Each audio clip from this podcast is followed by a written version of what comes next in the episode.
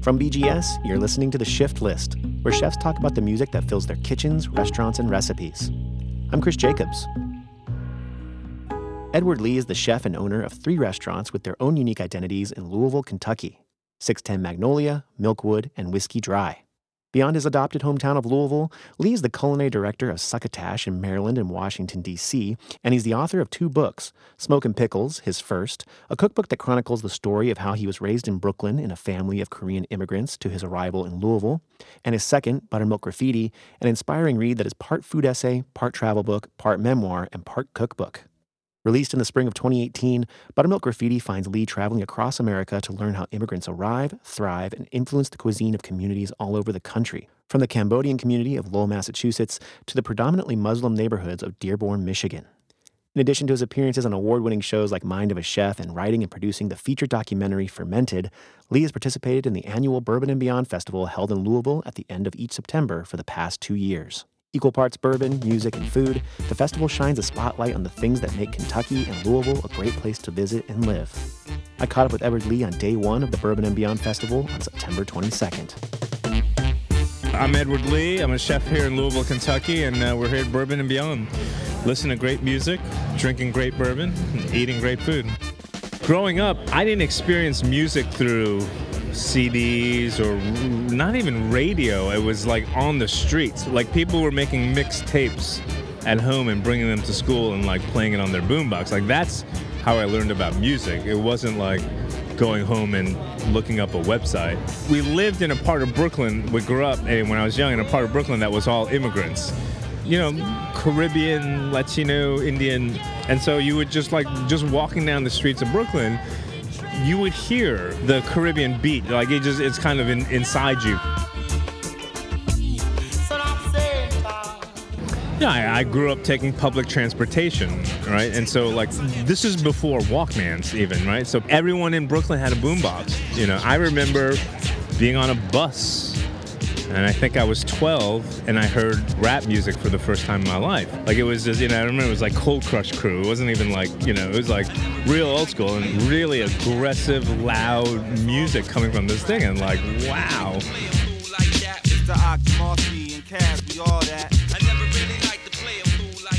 rap music was everywhere. It was UTFO, Roxanne, Roxanne. And she was walking down the street, so I said, hello, I'm.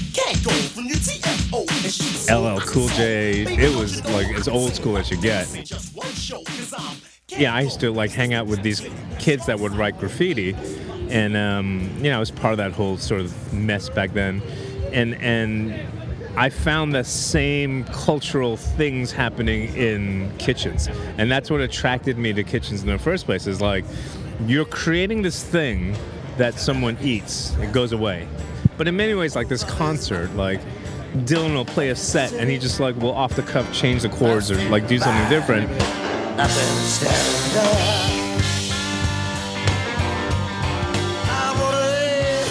It's never the same, and you just have to be there, and that's it. And there, the restaurants are like that too.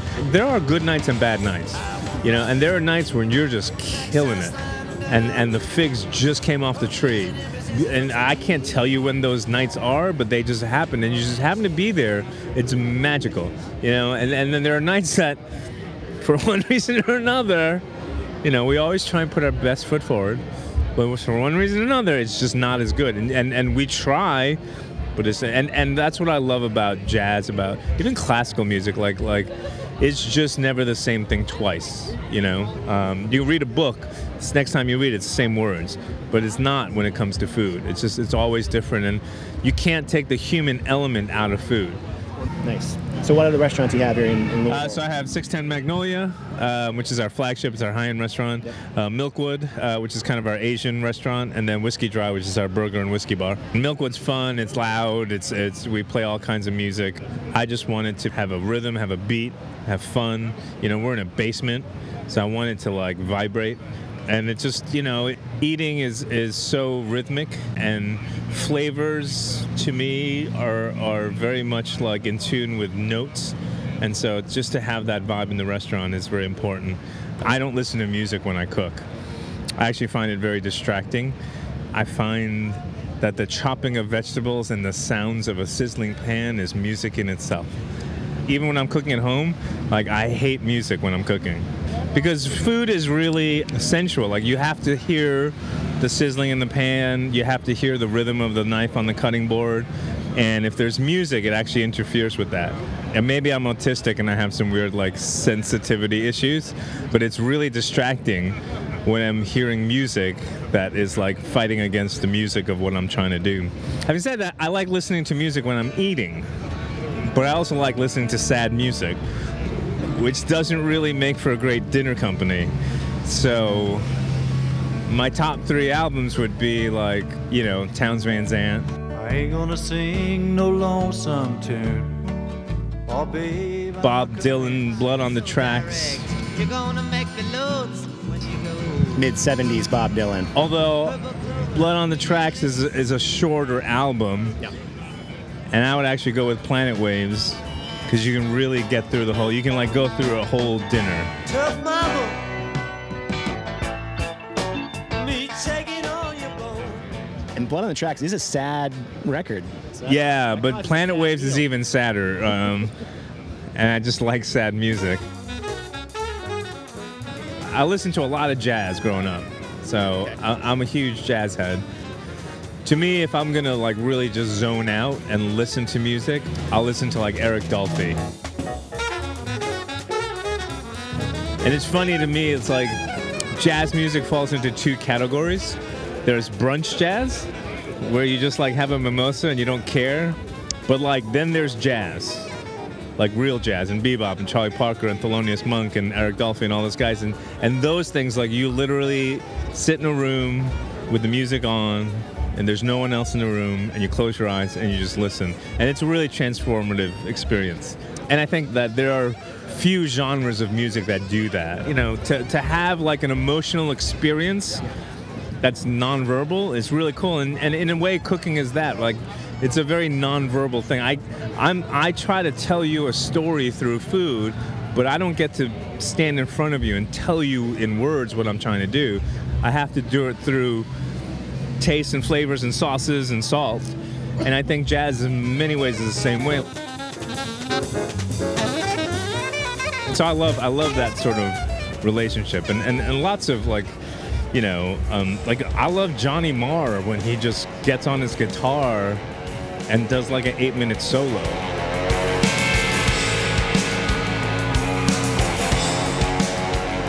I like being able to tell stories through things that don't have words.